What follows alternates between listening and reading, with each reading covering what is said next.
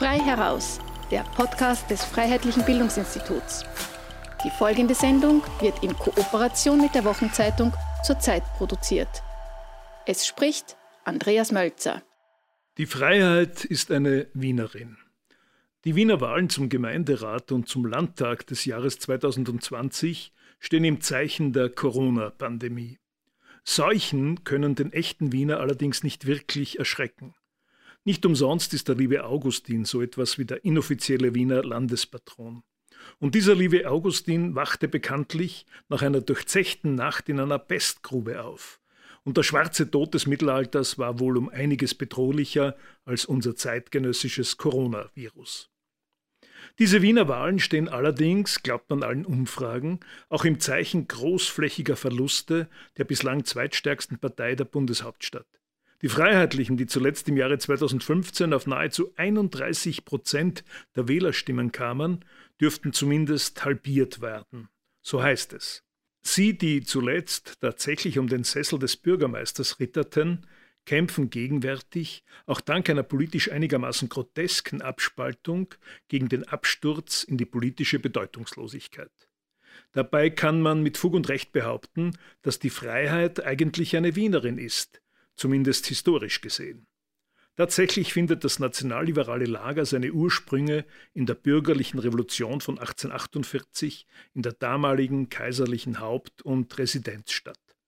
Ausgehend von studentischen, burschenschaftlich geprägten Protesten kam es im März 1848 zur Revolution gegen das System des Staatskanzlers Metternich.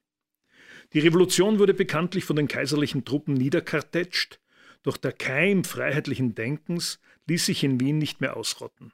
Nach wenigen Jahren des Neo-Absolutismus konnte der Weg zum freiheitlichen Rechtsstaat, zu Parlamentarismus und Verfassung fortgesetzt werden.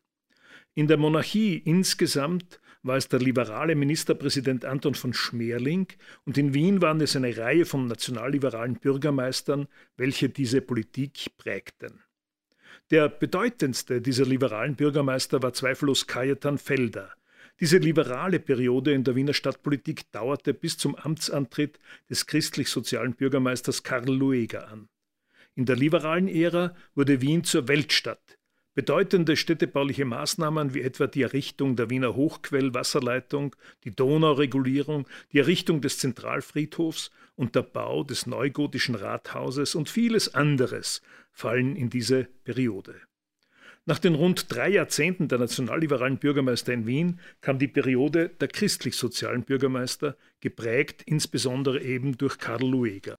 Danach, am Anfang der Ersten Republik, begann die Ära des Roten Wien, die mit der Unterbrechung des Ständestaates und der NS-Zeit bis zum heutigen Tag andauert. Nationalfreiheitliches Denken allerdings und das nationalliberale Lager selbst bestanden in Wien auch nach dem Ära der liberalen Bürgermeister ungebrochen weiter. In der Ersten Republik konnte das nationalliberale Lager, vertreten durch die Großdeutsche Volkspartei und den Landbund, in der Bundeshauptstadt zwar nur geringen politischen Einfluss ausüben, über politische Repräsentanten aber wie den mehrmaligen Bundeskanzler und Außenminister Johannes Schober war dieses Lager auch für Wien prägend.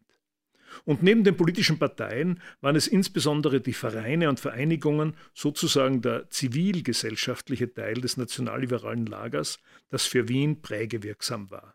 Studentenverbindungen, Burschenschaften, diverse nationale Clubs und Vereine, Turnerschaften und Traditionsvereinigungen prägten dieses Lager in Wien, welches allerdings durch sein leidenschaftliches Eintreten für den Anschluss an das Deutsche Reich spätestens ab den 30er Jahren in den Sog des Nationalsozialismus geriet.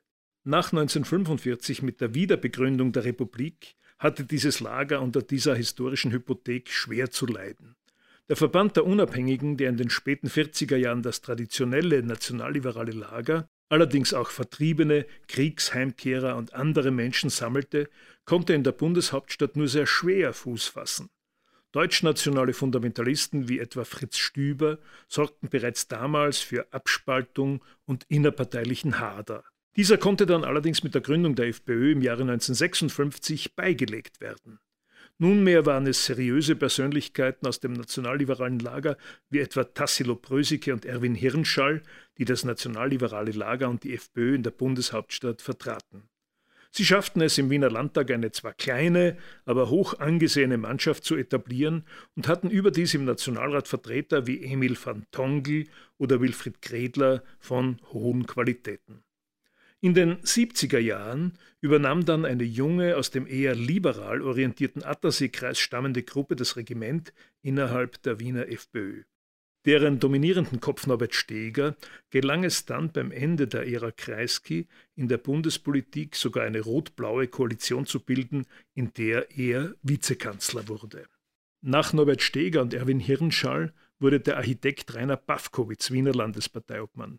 Mit ihm und seinem engen Wegbegleiter Hilmar Kabas gelang auch den Wiener Freiheitlichen im Zuge des Aufstiegs der Haider FPÖ der Durchbruch von einer Kleinpartei zu einer respektablen Mittelpartei, die zeitweise, etwa bei den EU-Wahlen des Jahres 1999, sogar stimmenstärkste Partei in Wien war.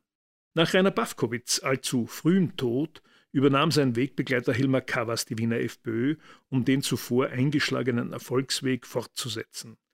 Er schaffte es, das dritte Lager in der Bundeshauptstadt in geordneten Bahnen über die Krisen rund um die freiheitliche Regierungsbeteiligung zwischen dem Jahr 2000 und 2006 und rund um die turbulenten Ereignisse von Knittelfeld zu führen und sie geordnet an eine junge Garde von freiheitlichen Politikern zu übergeben. Diese vermochten den freiheitlichen Erfolgsweg fortzusetzen, wobei sie zunehmend das Thema der Migration und Integration und der damit verbundenen Probleme im kulturellen Bereich und im Sicherheitsbereich zu thematisieren und damit Wahlerfolge zu erzielen vermochten. Insbesondere in der Folge der Migrationskrise des Jahres 2015 konnte die FPÖ in Wien mit nahezu 31 Prozent ihr historisch bestes Ergebnis erzielen. Dass dieses heuer vom neuen, überaus seriös agierenden Parteichef Dominik Nepp nach dem Absturz der Freiheitlichen in der Bundesregierung infolge der Ereignisse von Ibiza und den Abspaltungsversuchen nicht gehalten werden kann, ist völlig klar.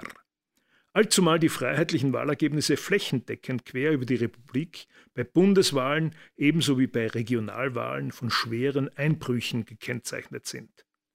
Allein der Geist freiheitlichen und patriotischen Denkens bleibt nichtsdestotrotz in der Donaumetropole erhalten. Die eigene Stadt mit ihrer Geschichte, ihren Traditionen und ihrer Kultur bleibt den sprichwörtlichen echten Wienern ein Anliegen. Zwar ist die Erinnerung an jene Zeiten verblasst, als im Frühjahr 1848 die schwarz-rot-goldene Fahne, die deutsche Trikolore, vom Stephansdom wehte, oder als schwarz-rot-goldene Fahnen in der Herrengasse am 30. Oktober 1918 bei der Republiksgründung massenhaft geschwenkt wurden. Freiheitsstreben aber und freiheitliches Denken und eben österreichischer Patriotismus, Wiener Patriotismus, bleiben eine Konstante im politischen Bewusstsein der Bürger dieser Stadt. Da sind Wahlergebnisse sekundär und ob es jetzt 30 Abgeordnete im Wiener Rathaus sind oder eine kleine, hochhonorige Truppe wie seinerzeit mit Hirnschall und Pawkowitz, ist auch nicht ausschlaggebend. Wichtig ist für Wien und seine Menschen, dass dieses freiheitliche Lager und freiheitliches Denken weiter bestehen. Sie hörten frei heraus den Podcast des Freiheitlichen Bildungsinstituts Gesellschaft für Politik, Kultur und Meinungsfreiheit. Gedanken zur Zeit machte sich Andreas Mölzer.